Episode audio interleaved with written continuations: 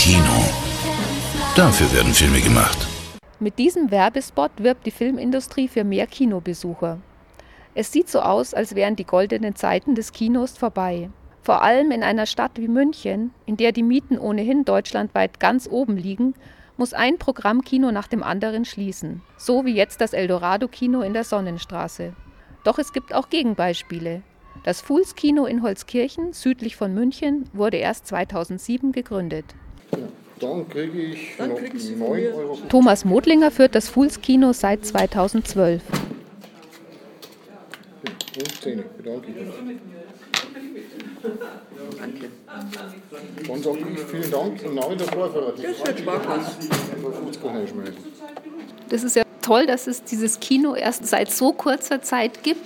Also das große Kinosterben, das ist ja in aller Munde und ähm, das Eldorado-Kino schließt ja jetzt aktuell.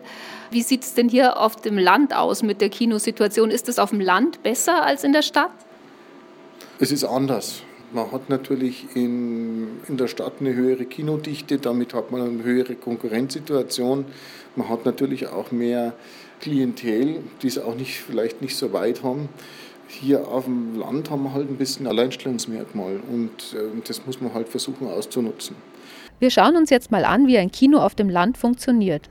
Ich stehe jetzt hier in Holzkirchen vor dem Kultur im Oberbräu. Das ist ein Kulturzentrum im Herzen von Holzkirchen und in diesem Kulturzentrum versteckt sich auch das Fuhlskino. Jetzt gehe ich mal durch die Eingangstür rein. Das Fuhlskino verfügt über nur einen Saal mit 75 Plätzen und ist damit eines der kleinsten Kinos Bayerns. Über 20.000 Besucher hat das Kino im Jahr. Reicht das aus, um ein Kino zu finanzieren? Ohne staatliche Förderung wird es nicht gehen, gerade bei so einem kleinen Saal. Wir bekommen regelmäßig die Programmprämien, das ist auch gut so. Es gibt Projektförderungen, es gibt äh, Referenzförderungen und äh, das ist alles ein relativ hoher bürokratischer Aufwand, aber ohne wird es nicht gehen. Allein von den Ticketeinnahmen wird es nicht rechnen. Auch in München werden viele Programmkinos staatlich gefördert. Aber wegen der Konkurrenzsituation und extrem hoher Mieten müssen immer wieder Kinos schließen. Wir haben mit Nathalie Papa-Petru gesprochen, die seit 17 Jahren im Eldorado-Kino arbeitet. Was ist der konkrete Anlass dafür, dass nun auch das Eldorado-Kino schließen muss? Schätzungsweise sind es einfach die enorm angestiegenen Immobilienpreise und der Wunsch eines jeden Eigentümers, möglichst viel Rendite rauszuschlagen.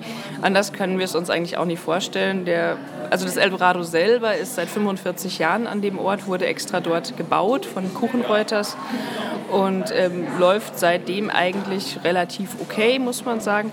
In den letzten Jahren mussten traditionsreiche Kinos wie das Filmcasino am Odeonsplatz, das Tivoli oder auch das Atlantis-Kino schließen. Sind die vielen Cineplex-Kinos der Grund dafür oder vielleicht die neuen Möglichkeiten mit Online-Streaming im eigenen Heimkino? Ich sehe es eher so, dass die ganzen Internetplattformen oder auch ähm, Heimkinos eher eine Konkurrenz zu den Multiplexen darstellen, weil die die großen Blockbuster spielen. Für Programmkinos ist, glaube ich, in erster Linie äh, wichtig, was sie für eine Pacht zu bezahlen haben. Nicht nur hohe Mieten machen den Kinos zu schaffen. Die Digitalisierung stellte für viele kleine Programmkinos eine zusätzliche Belastung dar. Inzwischen gibt es kaum noch Kinos, die mit den alten 35 mm Projektoren vorführen. Auch das Fools Kino hat 2012 digitalisiert. So, ich gehe jetzt mal in den Vorführraum. Das ist so ein ganz kleiner, dunkler Raum. Da geht man ein paar Stufen nach oben. Und da steht jetzt eine riesige Maschine, die ziemlich laut ist. Herr Modlinger, warum ist das so ein Lärm hier? Ja, es ist natürlich da ein Brenner, also eine Lampe drinnen mit äh, 2 kW, also 2 Kilowatt, ähm, die einen relativ schlechten Wirkungsgrad hat. Das heißt, das meiste dieser Energie wird in Wärme umgesetzt und diese Wärme muss natürlich abgeführt werden.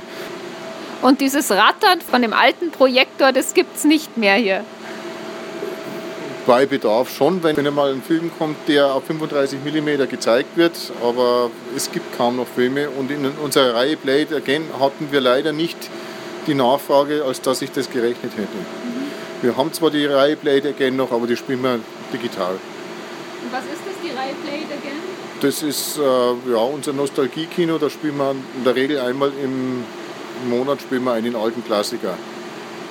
Es glaube ich, kein Kino mehr, das äh, ausschließlich analog und auf 35 mm zeigt.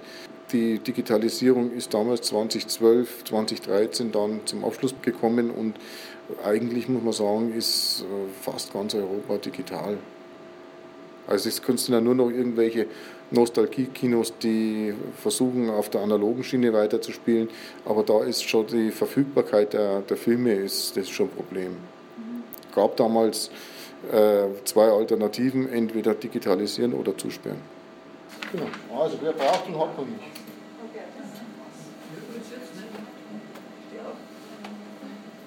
Genau.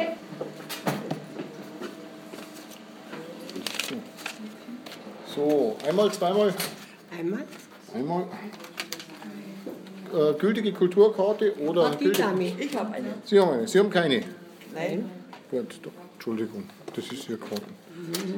Die beliebtesten Filme bei uns im Haus, äh, bei unserem Publikum, sind eigentlich ähm, die Komödien mit viel Lokalkolorit.